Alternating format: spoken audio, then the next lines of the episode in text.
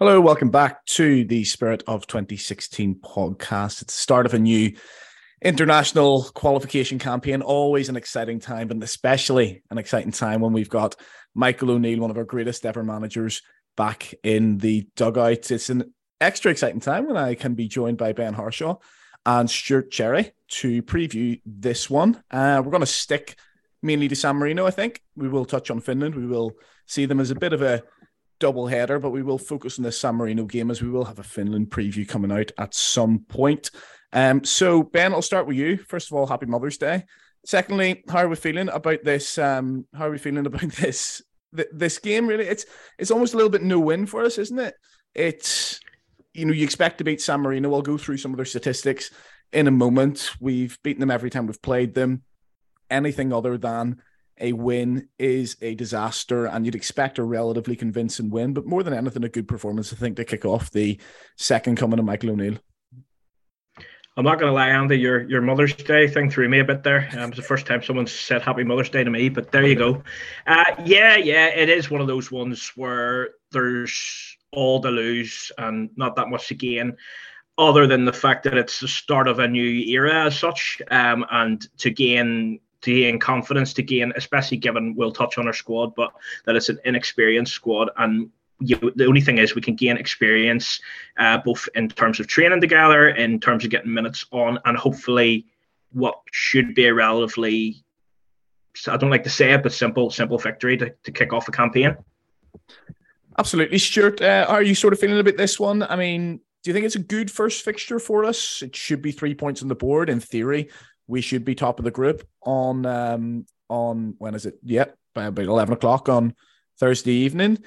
Um, we know that it doesn't always go that way, but we should definitely win this game. And I suppose, given as we'll come on to talk about some of the injuries and players out that we have, and the fact that we're obviously breeding a new team, it's been three or four years since Michael O'Neill last took charge of a game uh, for Northern Ireland.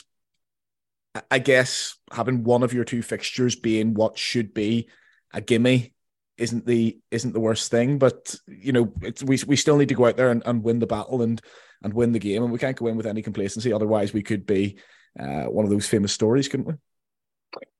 Well, out of uh, well, Andy, good to good to see you again. Out of um, two hundred and sort of eleven countries in, that play in FIFA, San Marino are uh, notoriety in the sense that they are two hundred and eleven. So, in the entirety of world football, if you're going to play one country, and the opening match of any qualifying campaign, you, would be happy enough with San Marino. Um, that being said, this is probably the most dismal squad that we have been able to assemble, I think, in maybe 10 years. And when I say, when you look at the players that we have out, but you also look at the players that we have in and the lack of game time and the lack of form that those players actually have that we've got in our squad, um, I think the thing is with San Marino, it isn't as much about them necessarily, and I'm not being disingenuous to them. Um, it is about yourself, and I feel last time we went there, I think we didn't score until like the 70th minute, with arguably one of the best teams we've had for a generation. I was there that um, night. Yeah. Oh, you were. I, I was there. Yeah, really good, really good, uh, really good day. Lovely place, by the way, San Marino. I'm really jealous of the away fans that are traveling over, but I suppose something we can learn from that night, Stewart, is that Michael O'Neill did something that he's never done, as far as I can remember, in his Northern Ireland management career, which was he went for four forwards. And if football was as easy as if you're playing a rubbish team, you just load the team with attackers, then we could all make it as football managers. But that really backfired that night. I mean, not only did we not score a goal until the 70th minute, we didn't really create any chances. And I no, was looking up at the clock and thinking, you know, this could this could very easily go wrong, but he makes a change and he, he gets it right in the end, which is good in game management. But certainly, I don't think he'll make that mistake again. No, I mean, I remember that game watching it in Legends in, in New York in Midtown, and it was, you know, a very, very anxious and stressful period. Um, I think Conor Washington missed a number of chances, as he tends to do, before Big Josh got on in the act, and then Steve Davis denied him a hat trick. But I look out of out of 211 teams, it home or away, you have to take this um, as as as as a game where you need three points. Right now, I couldn't care less about the scoreline. If we win one 0 with an own goal in the last minute, I'm not going to be happy, but I'll take it and we'll move on. Certainly will. Just some stats in San Marino here. They've only drawn four games in their competitive history, uh, lost every other game, no wins in European uh, European Championship qualifying or FIFA qualifying. They've won once, a 1 0 win over Liechtenstein in 2004 in a friendly. Their draws came 1994 World Cup qualification, nil nil at home to Turkey. One all in 2022 World Cup qualification uh, against Latvia away. Euro 2016, they drew nil nil with Estonia at home. And in the Nations League, obviously, where they're playing teams around their level for, I guess, the first time. And I guess that's one of the benefits of the Nations League, but that's for another podcast. Nil nil draw with Liechtenstein away, nil nil draw with Gibraltar at home. Another couple of draws in friendlies in the last year against the Seychelles and San Lucia.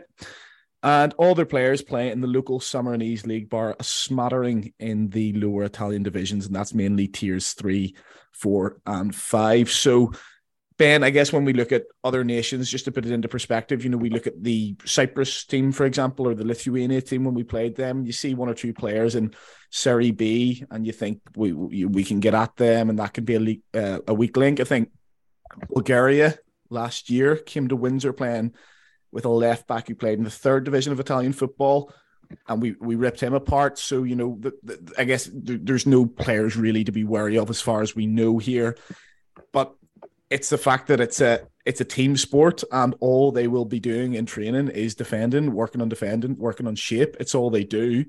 They're obviously not very good at it, but you know, you never know. And how do we need to kind of approach it? Obviously, we need to be attacking, but we need to be cute and we need to be sensible and we need to be patient. I think in this game. Yeah, patience. Patience is the key. Um, you know, obviously we go in there and we try and get the early goal, but that doesn't necessarily come as that match you're you're referencing.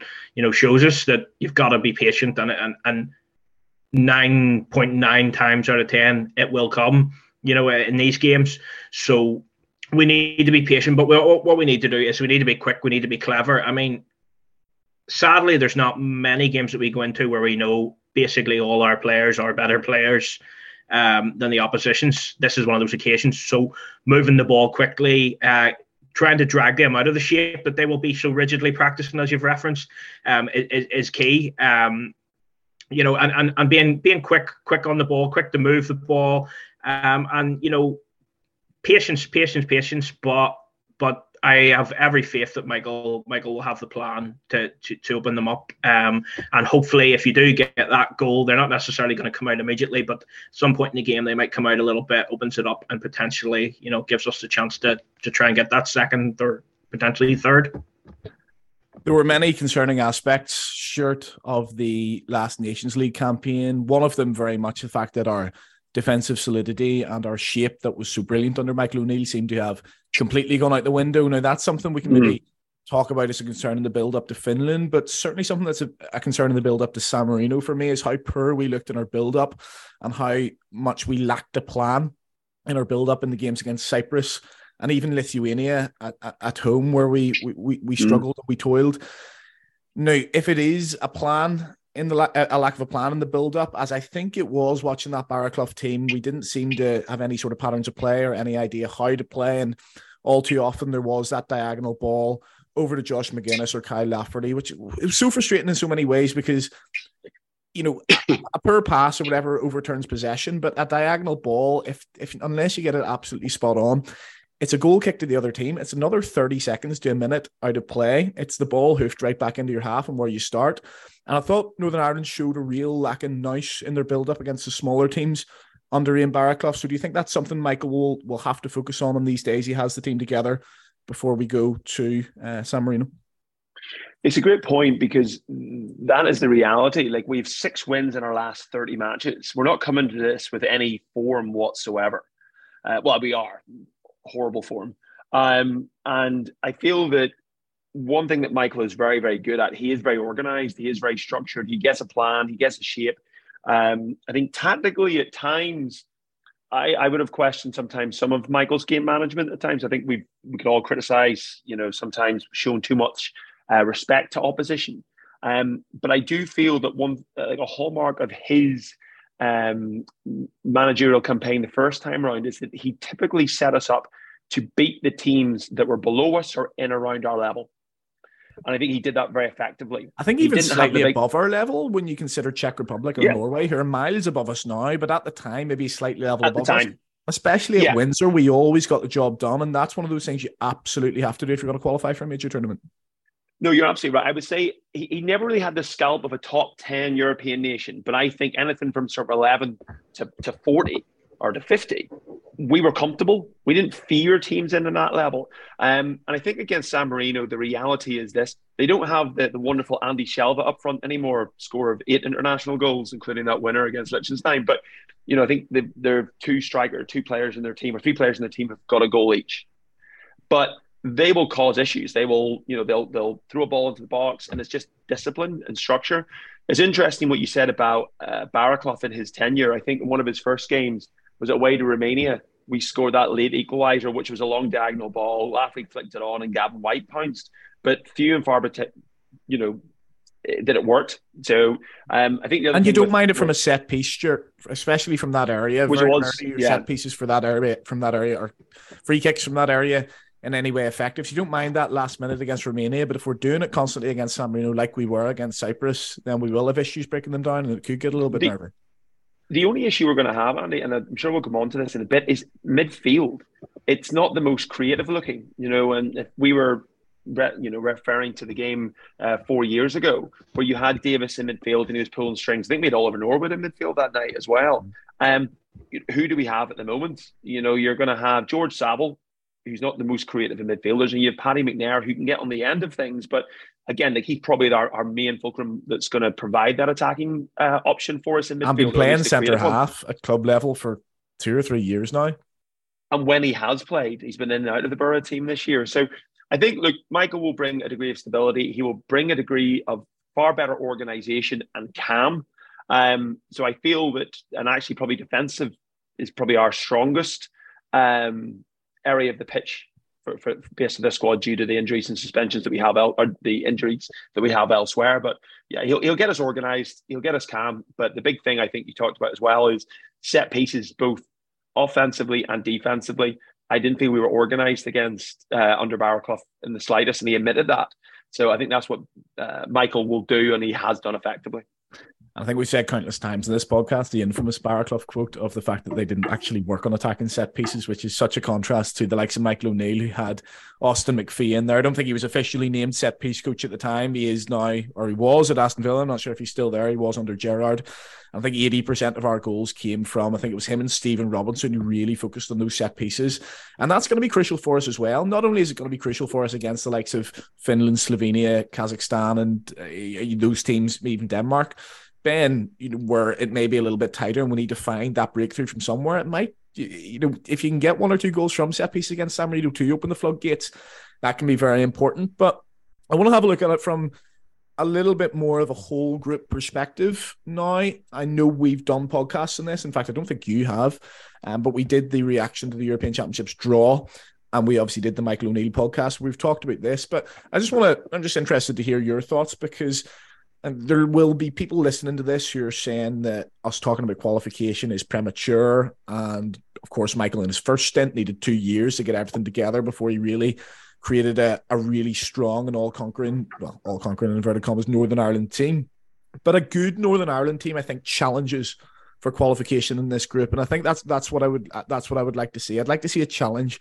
I'd like us to still be in the mix going into those those last games. And obviously, it is the top two. There is no playoff that comes through the Nations League. We're not going to be anywhere near the playoff for that. But Finland, Slovenia, probably on balance, a, a middle middle of the road Finland or Slovenia team finishes above a middle of the road Northern Ireland team. But a good Northern Ireland team can, can challenge for those. And are you optimistic that we can challenge for at least that second spot? Yeah, um, it was the three of us who did the the live draw um, podcast, and I was optimistic then, and that was under management that I had no optimism for. So I don't know where that came from. So I am now more up, optimistic that we will be uh, will be better organized, and and I, I, give us a chance going into games. Um, that will have a plan, that will have a structure, even when we're talking again about those set pieces that were those marginal gains is something that I know that given his past, Michael will be working on securing for us, which quite quite clearly wasn't wasn't a plan for for the previous management. And I'm not I'm not going to go into that because believe me, I've spent plenty of time talking about that on these podcasts, oh, so listeners will know. uh, yeah, um, and I'm trying not to say the pragmatic word more than this this once, but um, no, I I I. I want to see us being competitive. Um, th- this draw was a favourable draw. There's no doubt about that. Um, you know, it could have been much, much worse.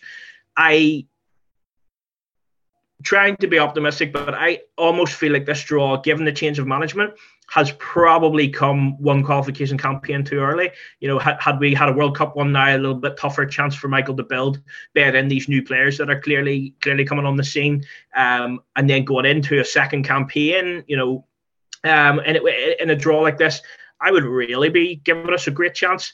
I, I expect us to challenge. I really do.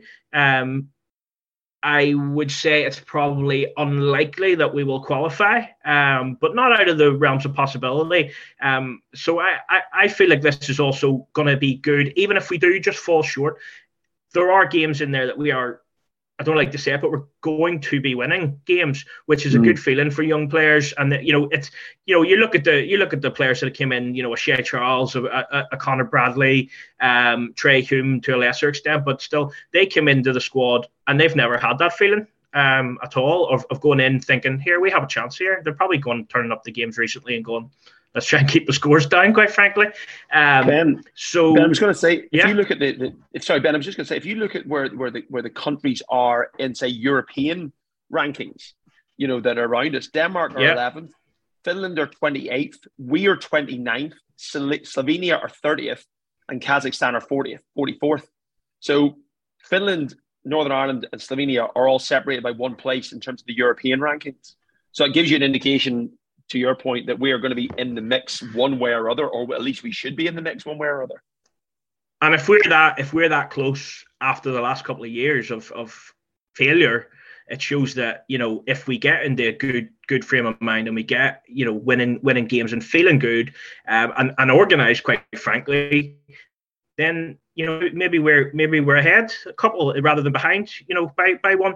Um, so it is it is a good group. It's competitive. You expect denmark although they had a terrible world cup you expect them to run away with it which isn't necessarily a bad thing. But you know your home games are going to be crucial against against the likes of finland um, and slovenia so eh, and it's it's whether you can go away and you can you can nick a result on the road or it, it, it comes down to Michael's last campaign when we had those four games we had to win uh, Belarus and I'm, I'm struggling to remember who, who who yeah Estonia. And we went there and we got the job and they were they were they were late they were late winners by Paddy McNair I remember um but but Michael had that instilled in us that we are capable of going mm-hmm. there and getting a result which I think is half the battle with us. You to, to have that belief that has been lacking. And I think him just walking back in into the place will will instill the belief in terms of the players like so Paddy McNair and things who he's had before. But also those young players will be looking and, and seeing maybe seeing a different seeing a different um, mood in, in, in, the players that do know Michael, um, and also you know feeding off that all being well. Any advance in that? Stewart Ben says unlikely that we'll qualify. I'd probably agree with him. Uh, maybe if Michael O'Neill had taken this side right the way through, you would say 50 50, or even we'd be favourites to qualify.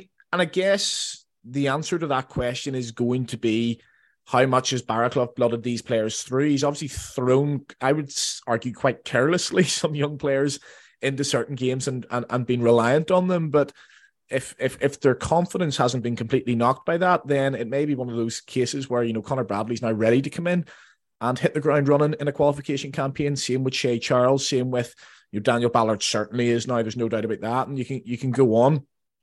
Yeah. It, you know, it's we can't compare it to Michael O'Neill's first stint because a lot of these players he's managed at international level, okay, they're a few years older, but also some of the young players who come through aren't coming through for the first time. Albeit Michael hasn't managed them, they're not coming through for the first time. So Ben obviously famously uses the word pragmatic about Ian Barraclough, but Michael is pragmatic in a in a good way in the sense that he will use these players he has and these players that he knows, and he will also use the fact that some of these young players coming through have got international experience. And as much as yeah. didn't like Ian Barraclough as a as a in match manager, um, he hasn't left this Northern Ireland squad in the absolute worst place in the world.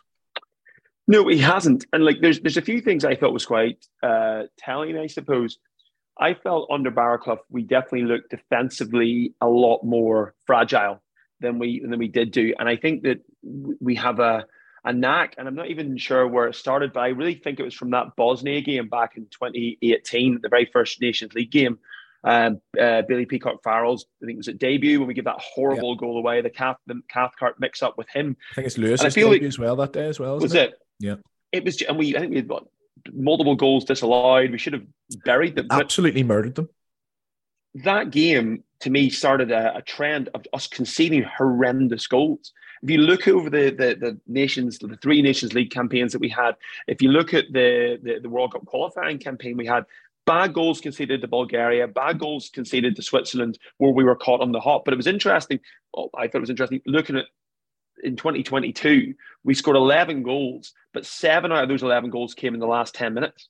So we were scoring late, late goals. Remember, we were saved against Kosovo. We were saved against Cyprus um, when uh, Magennis and Jonny Evans were popping up with goals. So there was something about it. Like the, the players were fighting, but again, those are against countries we should be getting results against. I can't see how we qualify based off current form. And I feel that there would need to be some big improvements in terms of the setups, um, in terms of the availability of players, because I think that was something that dogged dogged um, Barraclough towards the end. You said he carelessly threw players in, probably, but I don't really see what other choice he had because of the amount of people that weren't available. Um, and third, based off everything, if we finish third, based off everything we've gone through the last couple of years, you would say that's respectable. Um, but to me, the biggest we don't want to be waiting another five or six years to qualify because the World Cup now is such a difficult competition to qualify for for European countries. The Euros are our best chance. So we didn't qualify for 2020.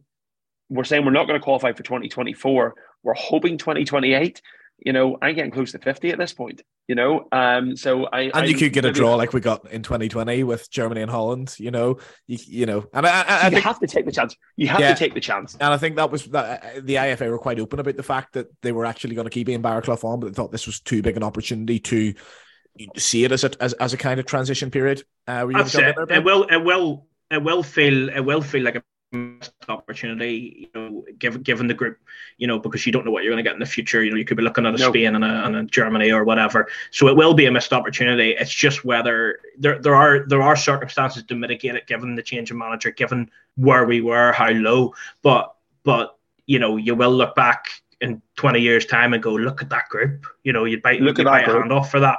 Um, yeah. To be honest with you, it, it's a I don't know whether you'd agree with me, but I think I'd nearly rather have this group than the group we qualified from. Um, it's it's uh, for 2016. There's not much between them, put it that way. Um, no, I know Greece obviously Greece fell off fell off a cliff at that point, but going into it, there you know we were looking at Greece and R- Romania. I would have personally said to have been to have been qualifying from that group. Um, yeah, we thought so, third because third got a playoff at that time. Yeah. I think Michael even was open about the fact that he, he said that to the, the group of players we aim for third. Um, Dave Dunn thinks Denmark are crap, by the way so more on him uh, on Thursday night after the San Marino game. But yeah, he's got an interesting little theory on that. Um, I haven't told you about this, guys, because I know I knew Stewart was going to do all his research, and by the sounds of things, he already has because he's named San Marino's top scorers and his number of goals at international level. Um, but I've got ten questions here. I've got yeah. ten questions here around San Marino. Now, there's one non-football one, and then I think six of them are to do with our games against San Marino. So, um, Ben, straight shootout, five questions each. Do you want to go first or second? um, I will go second. Go second. Okay, Stewart, first question. What's the population of San Marino? And I'll allow you 10,000 either way. 30,000. Yeah, 33,562. So that gets you a point. 1 0 to Stewart. Ben? Can you see my white flag right, right, right Ben, in what decade um, was San Marino's first official FIFA match. So their first either World Cup qualifier or European Championship qualifiers. In what decade uh, was that? Uh, that was the seventies. It was not. It was the nineties, nineteen ninety. Was it really? Wow. Switzerland. Okay. Yep. So one 0 to Stewart. Um, you've already mentioned this, Stewart. So you're going to get this. Only wins in April two thousand and four. Who was it against? Liechtenstein. Liechtenstein's correct. Two 0 Ben, uh, heaviest defeat was in September 2006. It was 13 0 Who was it against? England. It was not England. Do you know, Stewart? Germany. It was Germany. It was Germany. Thirteen 0 in San Marino. Two 0 So you can you can almost take this in the next couple of questions. Um, Stewart, how many times have Northern Ireland played San Marino? One, two, three, four, six. It's not. It's four. Um, just in the two, uh, just in the 2010 qualifiers, and the Mm. I think was it was I 2018. knew that one, by the way. There you go. Right. So Ben, you've got a lifeline here. Um, Mm. who scored Northern Ireland's first ever goal against San Marino? It was in the 31st minute in October 2008. So the 2010 World Cup qualifiers. Um, Chris Baird. It was not Chris Baird. Sure, he never scored for us, did he? Mm. Mm. Did he not? I No. thought he scored 79 one. games. 79 games, no goals. Who do you, do you know? Sure. Wow. No, you won't get the point for it, but Oh, um, so that was at home and we won 4 0. Um, I want to say Kyle Lafferty. it was David Healy. Oh, wow. Okay. Why So I go for Stewart, um, name one other scorer that night. Steve Davis. Steve Davis is correct. The other two were Grant McCann and Kyle Lafferty. So 3 0. Um, ben, you can't win, but let's get you on the board. Um, question eight Which Northern Ireland player scored his first goal against San Marino in the away fixture in February 2009? It was a third goal that night. Mm. So his first goal but no, uh, for Northern Ireland, but Northern Ireland's third goal in the night. Uh, Brunt. It was Chris Brunt. Well in. Ben's on the board. It's 3 1. Two questions left, one each. Uh, question nine Stewart, who scored a quickfire double off the bench at Windsor Park against San Marino in October 2016?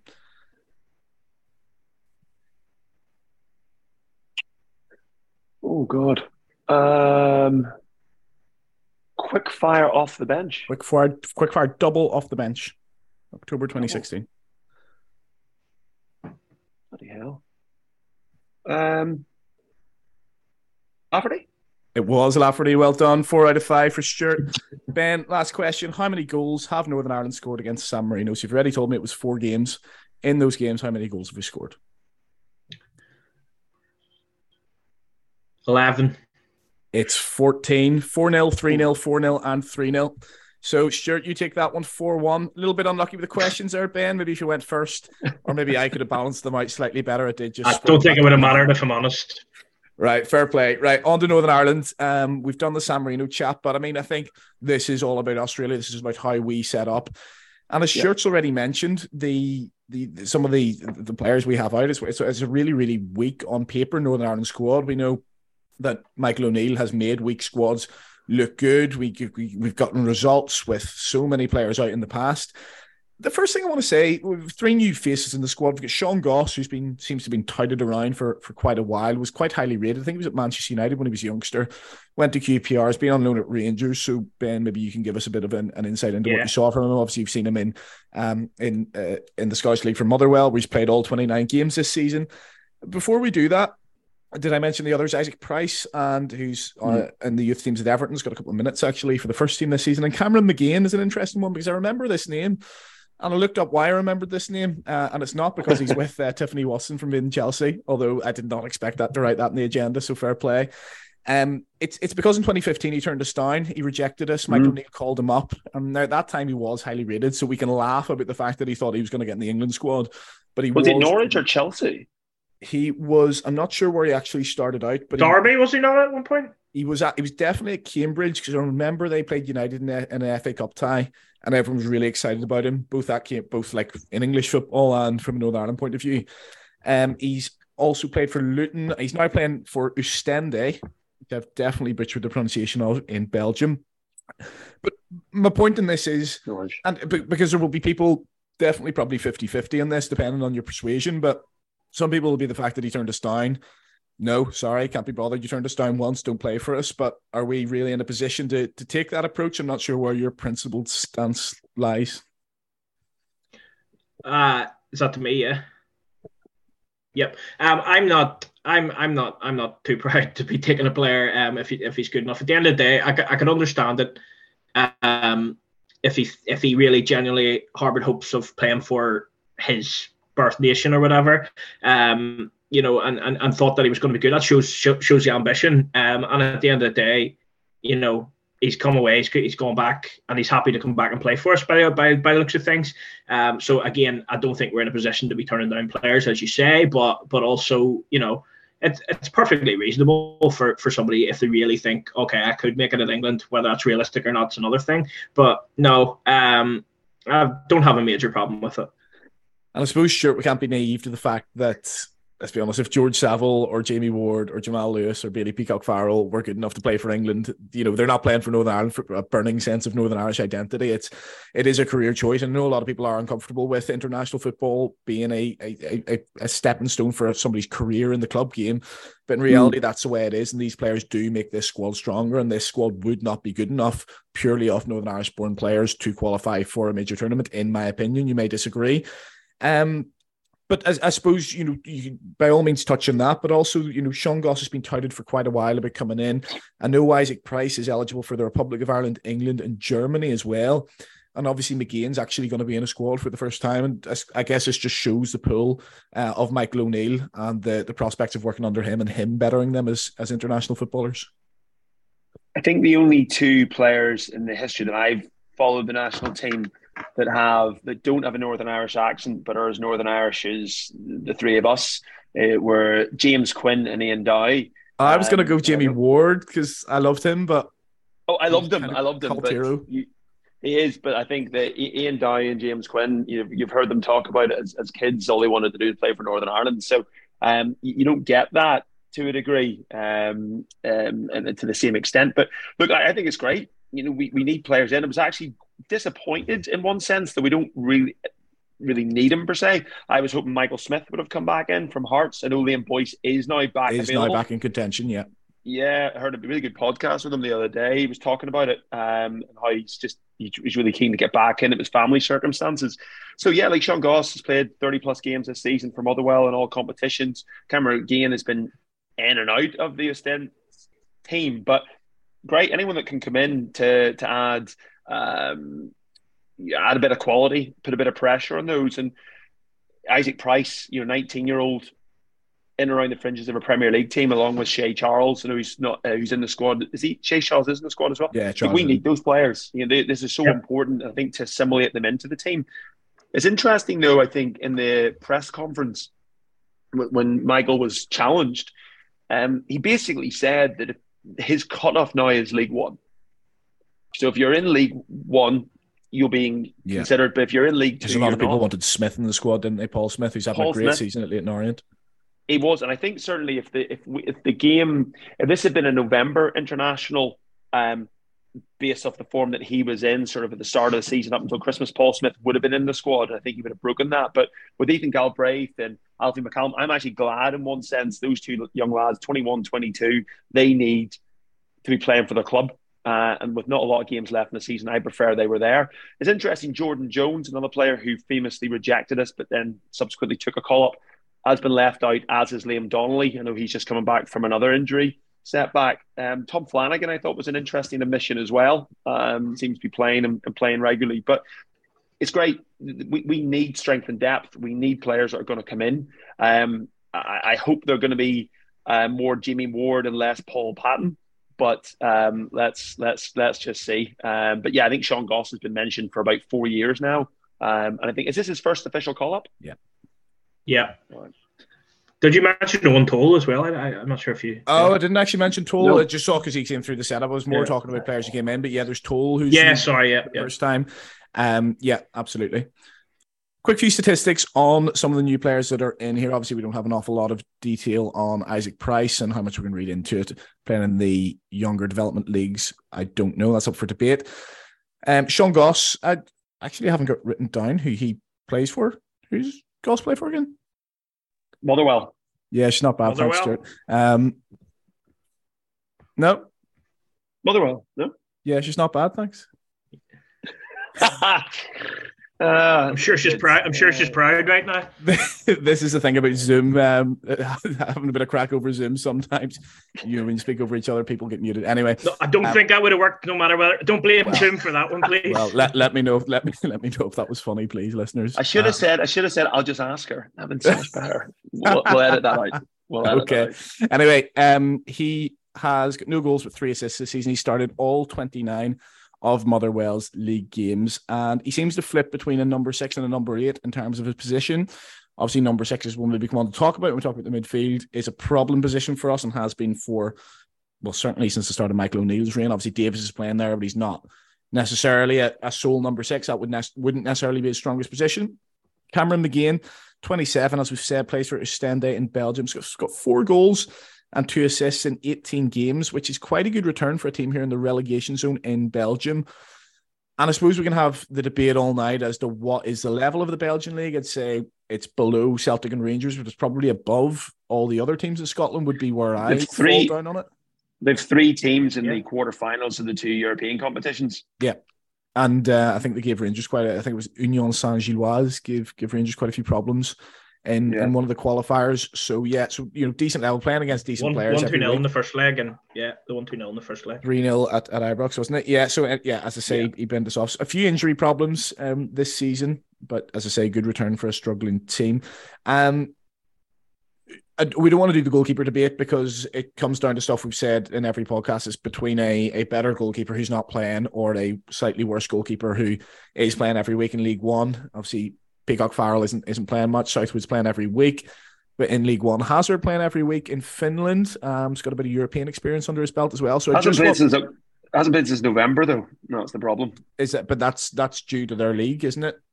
Yeah. So he he, he was player uh, fans player of the season. Played nearly forty games in Finland. Played in won the league championship. Played the Europa League. I came back to Celtic in November and, and hasn't had a sniff since. Oh, okay. I thought he was still there actually. I think I think he was he, he was tipped to go out on loan and but he actually wanted to stay at Celtic as well, which yeah, he turned down Ross County. So the ambition of wanting to play, you know, yeah. is, is important. Fair enough. Um, right, I, I don't want to do the debate of the playing goalkeeper and the sharpness, but I just, literally just want one name from everyone. Um, who would be your goalkeeper? Ben, go first. Uh, Billy. Bailey. Sure. Bailey. Yeah, Bailey as well. Okay, three out of three there. Second thing I want to talk about is what formation do we go for? Because we've chastised Ian Barraclough's three at the back, but it actually wouldn't shock me if Michael goes for it in these games. We can have the conversation about the wingers and the fact that you need to you need to kind of hang your hat on, on, two wingers. Obviously, in, in, in 2016, we hung our hat on Jamie Ward and Stuart Dallas mainly. Um, we've obviously got like McCourt and and players like that still kicking around. Magennis can play out wide, but for me, I'm, I'm looking at our, our wide options. Stewart at the moment, we've got Gavin Whyte. He's had a flurry of minutes for for Cardiff this season, but nowhere near uh, the team recently. Matty Kennedy's back in the Aberdeen side, but not pulling up any trees. McMenamin mm. obviously has played recently for Ian Barraclough, and Michael O'Neill obviously included him in the in the squad. He wasn't particularly keen on Irish League players back in the day. Nope. Obviously, Shane Lavery came in towards the end of his tenure, but I know he he wasn't too keen. Full time now, though, makes a difference. Absolutely, yeah, yeah. and I, have I've heard he's, he's linked with a move away to the to yes. the UAE this morning as well. Ten goals in the Irish League this season. You've obviously got Conor Bradley who is is playing there mm-hmm. for Bolton. Do you want to hang your hat on him? I guess sure, my point is if I think he'll do a little bit of a mixture of both, like he did in his first stint. But if he was to hang his hat in four through three and completely bin three at the back off, you'd have to be hanging your hat on two of those. And I'm not even sure there's any nailed on um, winger there who I would like to hang my hat on. The other nope. issue with the wingers, Stewart, is that they all seem to play right wing, and none of them seem to play left wing as well. So something to consider there. Do you th- what do you think he's going to go for for these games formation wise? It's, it's really difficult. I mean, to your point, just on the wide players, Gavin Whyte, three league starts all season, hasn't started a game at all since January 1st, where he had 58 minutes. And Matt Kennedy hasn't started a game in a month. So these players are not coming into it with any form of um, form. Um, I think Conor Bradley, the formation I put together was sort of a 4 4 2 slash 4 3 3, um, with Conor Bradley out wide right to accommodate Trai Hume uh, at right back. Um, I feel that that's absolutely essential. You know, Conor Bradley's played over 40 games this season. He's been involved. I think he's got five five goals, is it? I'm sure you've got the stats there. Yes, um, he has got. Where is he, Bradley? Six goals, six assists in all competitions. Eleven yellow cards, which is mad, by the way. Where's he picking these up? Is he just nailing people like he did to Ricardo Rodriguez that time? Yeah, um, it's uh, and if, if Trai Hume has a, a, few more nailing people like he did uh, James McClean, I'd be quite happy too. But he's been playing really, have... the way the fans absolutely love Trai Hume since he's come in. The Sunderland fans love him, and he's obviously playing at a higher level than Bradley. But for you, do you accommodate both and, and get Bradley? I, I, I think I, I, don't see how you. I think you have to. If you're picking on form, you're picking on ability, um, but you're also picking on Bradley. Now has got uh, what has he got? Ten internationals. You know, Conor Bradley is one of the first names in the team sheet at the moment, and I think you have to accommodate him. Um, and I think Trai Hume, Eoin Toal, they're doing brilliantly respect for the respective teams. Um, but yeah, to, to to have that balance and to have that natural width and pace that we have, or that we're that we're lacking, sorry, that we need. Uh, Conor Bradley starts for me. So Ben Stewart's going for a, a, a four at the back formation there. If you're going to go for go down the route of accommodating Trai Hume and Conor Bradley, you can't really go for a three at the back. The only real position that both of them could play in that formation would be at the right wing back. So if you're going to do both of those, you kind of have to go for a four. Um, I didn't expect to do the wingers shot so early, but if you were, if you are in agreement with Stewart about that formation, who would then you be playing on the left? Right. Well, I am in agreement we're playing a back four, um, and I found it very hard to to separate uh, Hume um, and Conor Bradley, but I would like to see them both getting minutes over the two games. I wouldn't personally be playing them in the, in the same team. Um, I, as I said, found it very difficult. I would probably go Hume slightly because he's playing a better level. I think overall better player is probably Bradley or is going to be a better player. Um, but but playing consistently at a better level is is the reason why I go there, Hume. Um, now playing at the left, are we talking of the back? Well, you're playing four at the back, aren't you? I'm playing. I'm playing four three three. Four three three. So who's your left winger in that formation then? I am going Matty Kennedy playing off there, giving him a chance. That I know I understand that he isn't isn't exactly lighting it up at Aberdeen and stuff, but I, I think it was Michael that first brought him into the into the fold, and he never has really got a consistent run with us. Um, and I and I feel it's something that I'd like to see, particularly against against San Marino being a weaker opposition, and feel like it might be worth a try. Can I ask just with that? I suggested I had Shane Ferguson with question marks on either side. I either had Shane Ferguson at left back or Shane Ferguson in left midfield. And where he's been playing this just, season and doing really well for, in the championship. But for level. me, really well. he's, he's our he's our only option at left back for me. Like he really is. I, I, just cannot see how we don't play him at left back. Well, is there a is there a? It would be very Michael O'Neill. I know it won't be particularly popular, but it would be very Michael O'Neill to put the arm around Jamal Lewis and try and get him back to that form which he he had and on under the early days when he came through under Michael O'Neill. I'm I'm all for it. I'm all for it, but I think he needs to be playing some form of football. Um, you know, I, I I hope that Jamal gets a move in the summer and, and, and is playing regularly and will be our left back for, for years to come. But I just think at this minute in time, I think it sends the wrong message as well if you're playing somebody that just isn't playing. My concern over that would be if you go for Conor Bradley right wing and Shane Ferguson left wing, you're essentially playing a right back and a left back as your wingers against San Marino. In theory, that's negative, but both of them have, have, have got, well, Bradley's got that searing pace. Ferguson's got that really good delivery into the box. Yes, so, that's so, why I mm. would prefer him further up if if you if you're just right the way down to right back and left back playing in wing positions, you could see it as negative, but I'm not entirely sure it would be, and I don't think I'd mind that being played. You know, obviously we need to wait until we see it. Yeah, I, to me, this is the, the balance. It'll be interesting to hear people's backlines, but I think if, if you're looking at it, you, you need that natural width. Like one of the ways that we have been effective over the years is by getting balls into the box, be it from set pieces or be it from open play. And I think what I like about Shane Ferguson's delivery, he, he can whip those balls in you know, into that that sort of between the penalty spot and the six yard box. And I think he does that very, very effectively. Uh, and Conor Bradley has just got some searing pace. So to me, having those two is natural width. I also think what enables you, if we were under pressure, they can close in a bit and offer that level of support. So I, I think Shane Ferguson is reality. I think he's a left midfielder who's played left back. Um, I don't think he really has got a, a, hard, fast position one way or other on that side. He's, he's chopped and changed throughout his career. And if you were to go 4 4 2, I think there'd be concerns about your two in the middle there, especially given the midfield problems more against Finland than against San Marino. but I suppose for uh, left midfield rather than left wing, and I know there's there's very little yes. arbitrary difference between those two positions, but in theory would suit Bradley and Ferguson slightly more. Interesting to see who, to hear who your right back is then. Ben, if you're not if you're not convinced on playing Human and Bradley in the same team, but want Bradley on the right wing, then who's your? Are you thinking sort of a McNair at right back? Just no, I, I, wasn't. I wasn't going Bradley on the right wing. Oh, I sorry. I wouldn't accommodate. I wouldn't accommodate both in the same team. Um, so, so my, you know, I would be playing. It, it's a real toss-up. It's a tough one. I would start with Trai Hume in this game, particularly, um, and, and, and potentially, I would like to be. I'd like to be switching. You know, after sixty minutes potentially, and and seeing them both, or uh, one starts one game, one starts the other. Um, although obviously, if one starts the first game and makes a real impact, you're not necessarily going to want to do that. Um, but it's a good problem to have for us to have two quality right backs at this minute in time. But no, I, I don't. I although I think I agree completely with you know good Bradley in terms of being quick, uh, good crosser of the ball and stuff. I think as you've pointed out, we have options on right wing. Whether they're wonderful options is maybe another debate. Um, but but I, I think it would be wrong to to to maybe shoehole him in just just because we, we, we need to get him in. Um, so I think need, there needs to be a fight and a decision made between those two at right back for me. Oh, we've lost Ben there for a second. Okay. Going for you, Stewart, yeah? Yeah, yeah, gone for me. Um, you, far away, okay. and then we'll, we'll yeah, it is, Bradley. They'll still be able to use their pace and be um be be be the right winger at times, but also give us that defensive um help.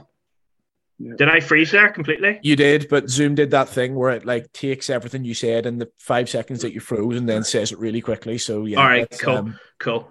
Let's uh, like let's Pete, see if people can. Peter Griffin said the alphabet that time, one time on Family Guy. If you never saw it, yes. um, oh dear. It's funny. I was, I, and just, I was going to throw out what my backline was. do you know what? Do you know what I want you to do? Because right. the conversation has sort of gone all over the place, and that's my fault. But yeah, give, give, me your back fours and your front threes, and then we'll just have a midfield conversation to finish us off. Sure, no problem. So my, if I'm okay, starting sure. Bailey Peacock, um, I'm just doing it, just say four four two. This is what I put together. Bailey, and then I have right back um, uh, Trai Hume. I had uh, Daniel Ballard, Craig Cathcart, and Shane Ferguson. That was my back four. Okay. Um, with the midfield of Connor Bra- uh, I'm sorry, and up top I had Josh and Dion Charles. Okay.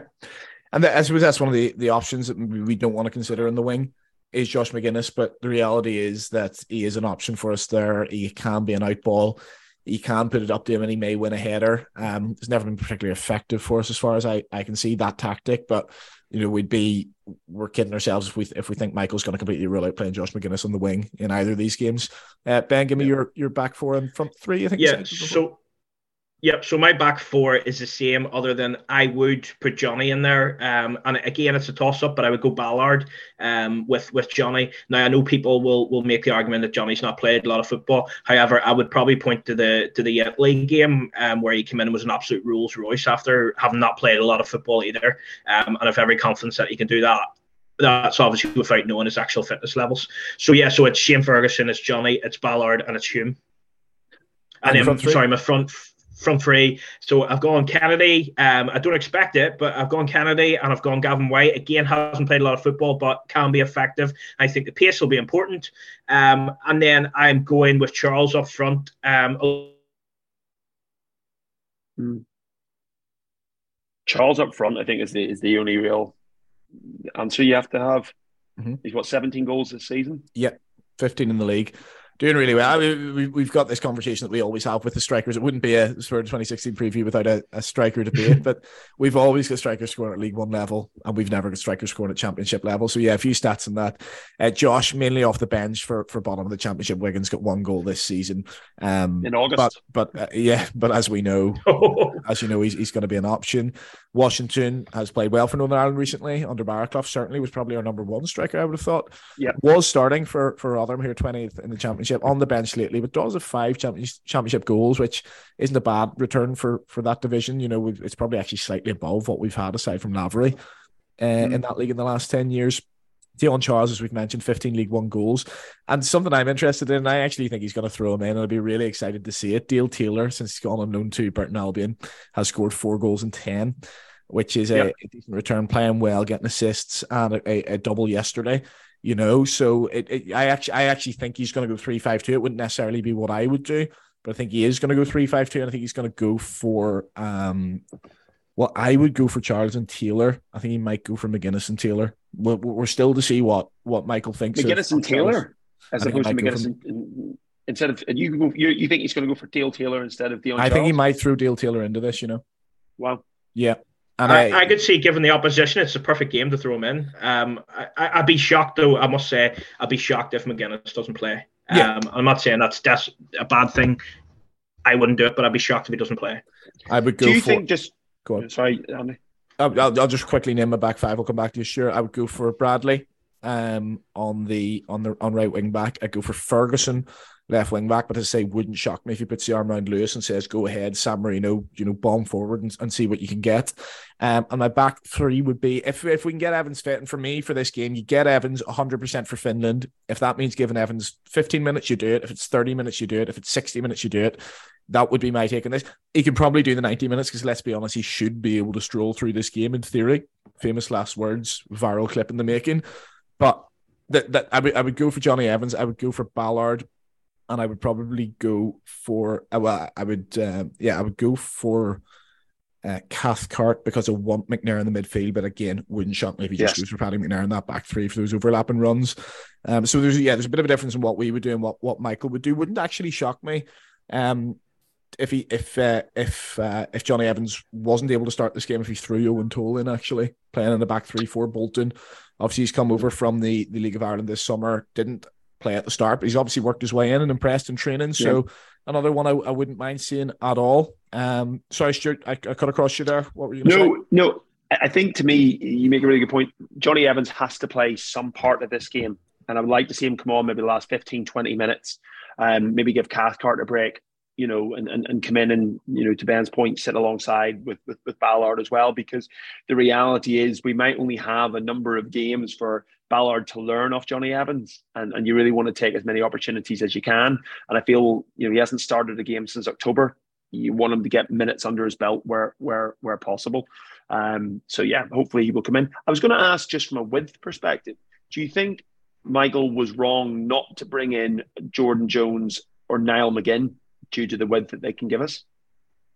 It's it's yeah. I mean, I, I would I would probably kept Niall McGinn in the squad. I think he can always be effective in some way. He always has a goal in him as well. Uh, I'm not sure how he's playing in the Irish League. I think he's doing okay, scoring a few goals. Scored two, scored two yesterday. I, I, I, guess you know he probably he probably has McMenamin in in the way that he had Lavery in the idea that he can go to a higher level and can be a member of the squad in the future. Whereas Niall McGinn's not going to go back across the water at this point, so maybe he's just thinking pragmatically from that point of view. I'm not sure. Mm. Um, we'll do the midfield then to finish off, guys. Uh, it's an interesting one. Not a a plethora of midfielders in the squad by any stretch of the imagination. I, will put it out there. I think he will go for um, Saville, McNair, and Thompson. Uh, he'll play Saville in the six, where he's been playing for Millwall all season. They're sixth in the championship as well, so they could potentially go up. Whether he stays there, if they do go up, I'm not sure. Although he's been playing in a two, so if he's going for a three in midfield, then obviously Saville's there on his own. Does he have the defensive nice about him? All this is just, you know, I guess to come. And I suppose it would be, it's, it's one of those where, you know, we're not going to see an awful lot of, we're not going to have that question answered against San Marino, put it that way. Um, I think Leo McNair, he's out of favour at Middlesbrough, but he probably is our most creative midfielder, notwithstanding the likes of Charles and, you know, McGinn, who we haven't seen yet. Jordan Thompson's in and out from mid-table Stoke. So all playing at championship level. That should be a midfield that, that gets us through this game. But do, uh, I guess, do we need Jimmy for this one, Ben? Do we need him? He's probably not going to score a goal. He's probably never going to score a goal. If he is, it's probably in this game. Or do you kind of go down the route of three attack-minded midfielders? No, I, I think well the first thing I think is that McNair, you said there about potentially being the back uh, back five. I think it is imperative that in this game, given what is missing from our midfield, that we'll have McNair in that midfield. Um, you know, I think creative and organisational, um, and it's it's set play certainly need to improve in what they have been of late for Northern Ireland. But I think it's important for him to go in there. But I think we need a balance. I think we need. Um, I could see him as you said as well, going Thompson, Saville, McNair. But I think we need a wee bit of creativity in there. Um, and given the opposition, that's quite a quite a defensive minded. I, of course, they can get forward, and as we see, Saville is wonderful at getting forward and, and, and finding space in that box. But yeah, it's never going to happen. Um, so so I would go um, with Saville. I would play him. I would play McNair, and I would probably be interested to see like some McGeehan um, in there. Um, just again, the opposition. This is a perfect opportunity to go in there to have a look at someone.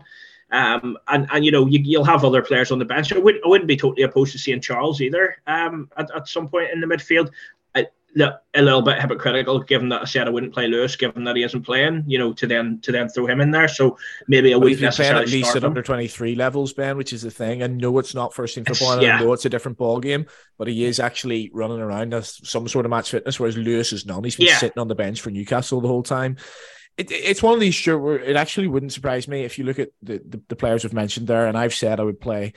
Uh, or whether I would play, or whether I think you could play McNair, Saville, and Thompson if you threw Goss and McGeehan and Shea Charles in there, it actually wouldn't surprise me to see any of the six of them on the team sheet. To be completely honest, I don't think you'd go Isaac Price, but Shea Charles, you know, was probably one of our, our more impressive players in the last Nations League. Played in the six, showed himself to be good enough, and if you're going to throw him in at any point in this international break, you're probably going to do it um, against San Marino. But I can see, I can see Ben's point about throwing him again in, an attacking midfielder, scores goals. Um, you know, as I say, the, the other players we've reeled off aren't necessarily renowned for their goal scoring ability.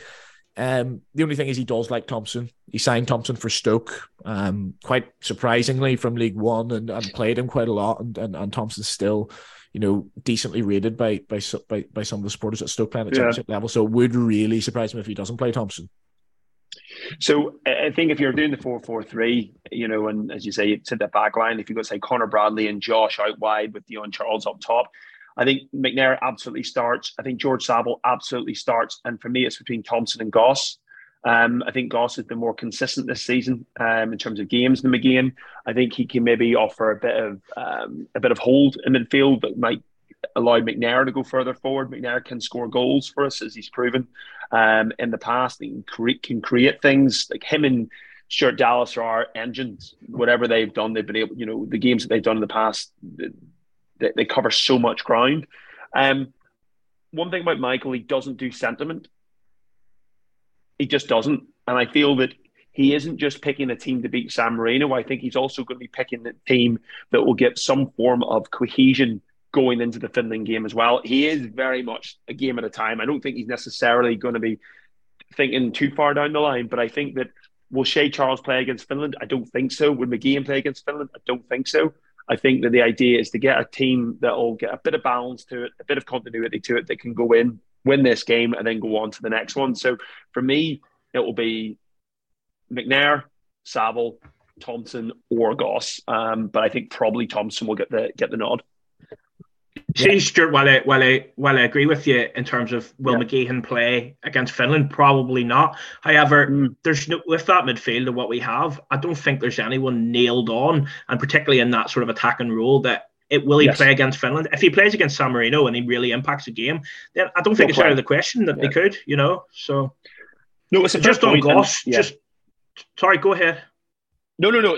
I, I, I take your point absolutely. People can play themselves into this. So uh, and I do, I suppose it's horses for courses to use that old phrase. And I suppose he's not going to pick a San Marino team based on what he's going to do in Finland. He might pick the Finland team based on what happened against San Marino, that which is a far more likely situation to to, to what you're saying. Um, I know. I just thought maybe minutes. Uh, you know, McGeehan's uh, sorry, Goss has played nearly twice as many games as McGeehan this season. You know, he might be a bit sharper, a bit fitter. Um, might be in a better form uh, go, coming into it. But I, I, think the tried and tested of, of McNair, Saville, and Thompson probably seems the most um, likely outcome in terms of what he'll do. When I look at when I look at Goss now, I think he's a good addition to the squad. Um, and I'm I'm not claiming to be the greatest expert on on Sean Goss, but having watched him, I mean, I watched him yesterday for Motherwell against Rangers. I don't look at him as certainly better than than what we have uh, in midfield. I, I, I see him as a very um, tidy player, and also he's a very hardworking and energetic player. Um, but I I maybe see him more more fitting into that sort of Saville um, Thompson sort of mode that than mm. the likes of McGeehan. Um, and, and maybe maybe giving us giving us more from that point of view. I think he's, he is a good addition um, and, and, and adds a bit of depth, but I, I'm not sure that he's at this minute in time. The, the, good the good thing is that he's playing regular football, which which isn't the case for most. Yeah, yeah, all fair points. Um, just quickly for me, I think you know we can talk about it as sort of getting ready for Finland, but make, make no mistake about it, Michael O'Neill will be picking the team to beat San Marino, who will not take that for granted. And 2017 will have um, will have, have, have put the feelers up him a little bit in that respect. You know, he needs to get that right from the start. You need to win that midfield battle. And we talk about sort of three attacking midfielders. What we didn't do in 2017 was win the midfield battle. You win the midfield battle and earn the right to play. You don't just have the right to play right from the start, even against the San Marino, as I say. So, you know, maybe those maybe it's tried and tested in there uh, will will probably be the best. But we'll see when the team comes out on Thursday evening.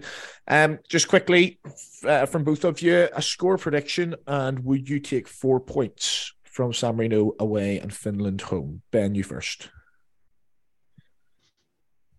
He's frozen. Stewart, you first. Uh, score prediction. he's come back and he's frozen again. Go on, Stewart. Um, I would say four points. Uh, you probably would right now, based off based off all the factors that we've talked about, players missing, form, etc. I, I, think I'd probably be seven out of ten happy with it. Um, but we have to beat San Marino first and foremost. Um, and I suppose I suppose the, the Finland game should take care of itself. Not that you're necessarily going to guarantee a win, but if we have any, and again I hate using these cliches, but if you have any desire to qualify, you have to be winning your home matches against the teams around you. So I, I think we I really want us to be confident. We haven't won back to back games since 2019. But if we're going to do it, these are the two games to do it. So I will be, I'm, I'm edging towards a, a six pointer. Yeah, you know, it, it, would slightly disappoint me, Ben, if we if we didn't take six points from these. You know, four points will keep us in the mix. But as you say, you then have to go to Finland and probably get something. You have to go to Kazakhstan and get something which is no guarantee.